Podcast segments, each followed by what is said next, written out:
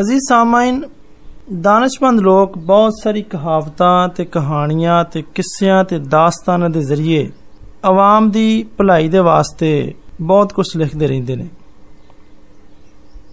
ਕਿਸੇ ਦਾਨਸ਼ਮੰਦ ਨੇ ਇੱਕ ਕਹਾਣੀ ਬਿਆਨ ਕੀਤੀ ਤੇ ਉਸ ਕਹਾਣੀ ਦੇ ਜ਼ਰੀਏ ਇੱਕ ਬੜਾ ਹੀ ਸੋਹਣਾ ਸਬਕ ਸਾਨੂੰ ਸਾਰਿਆਂ ਨੂੰ ਦਿੰਦਾ ਹੈ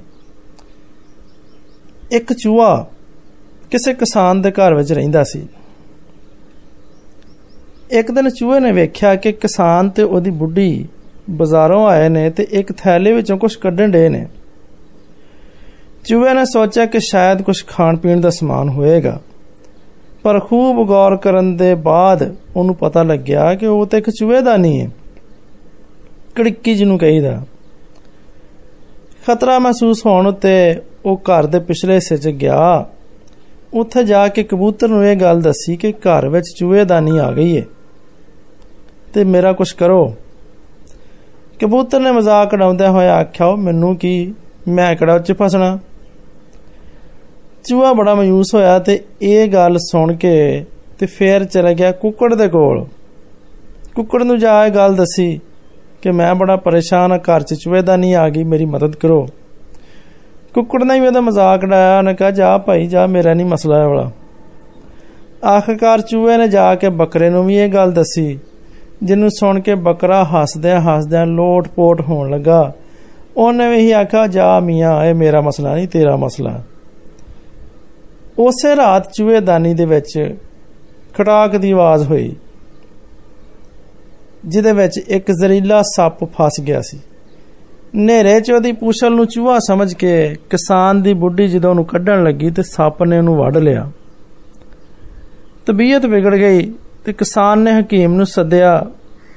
ਹਕੀਮ ਨੇ ਉਹਦਾ ਇਲਾਜ ਕੀਤਾ ਤੇ ਨਾਲ ਹਦਾਇਤ ਕੀਤੀ ਕਿ ਇਹਨੂੰ ਕਬੂਤਰ ਦਾ ਸੂਪ ਪਿਓ ਕਬੂਤਰ ਹਜੇ ਭਾਂਡੇ ਵਿੱਚ ਉਬਲ ਨਹੀਂ ਡਿਆ ਸੀ ਕਿ ਖਬਰ ਸੁਣ ਕੇ ਉਸ ਕਿਸਾਨ ਦੇ ਕੁਝ ਰਿਸ਼ਤੇਦਾਰ ਹਾਲ ਪੁੱਛਣ ਨੂੰ ਆ ਪਹੁੰਚੇ। ਉਹਨਾਂ ਦੇ ਖਾਣ ਪੀਣ ਦੇ ਇੰਤਜ਼ਾਮ ਦੇ ਲਈ ਅਗਲੇ ਦਿਨ ਮੁਰਗਾ ਹੀ ਜ਼ਬਾ ਕਰਨਾ ਪਿਆ। ਕੁੱਕੜ ਨੂੰ ਹਲਾਲ ਕਰ ਲਿਆ ਗਿਆ। ਕੁਝ ਦਿਨਾਂ ਦੇ ਬਾਅਦ ਕਿਸਾਨ ਦੀ ਬੁੱਢੀ ਮਰ ਗਈ।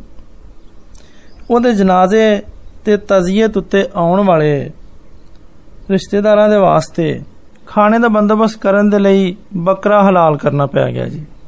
ਹੁਣ ਇਹਦੇ ਇਲਾਵਾ ਕੋਈ ਚਾਰਾ ਨਹੀਂ ਸੀ। ਇਸ ਕਰਕੇ ਬੱਕਰਾ ਹਲਾਲ ਕਰ ਲਿਆ। ਪਰ ਇਸ ਦੌਰਾਨ ਚੂਹਾ ਆਪਣੀ ਜਾਨ ਬਚਾਉਣ ਨੂੰ ਬਹੁਤ ਦੂਰ ਜਾ ਚੁੱਕਿਆ ਸੀ। ਅਜ਼ੀਜ਼ ਸਾਮਨ ਇਹ ਕਿੱਸਾ ਤੇ ਇਹ ਕਹਾਣੀ ਬਿਆਨ ਕਰਦੀ ਹੈ ਕਿ ਅਗਰ ਕੋਈ ਤੁਹਾਨੂੰ ਆਪਣਾ ਮਸਲਾ ਦੱਸੇ, ਤੁਹਾਡੇ ਕੋਲ ਦਰਖਾਸਤ ਲੈ ਕੇ ਆਵੇ, ਤੇ ਤੁਸੀਂ ਇਹ ਨਹੀਂ ਕਹਿਣਾ ਕਿ ਇਹ ਮੇਰਾ ਮਸਲਾ ਨਹੀਂ।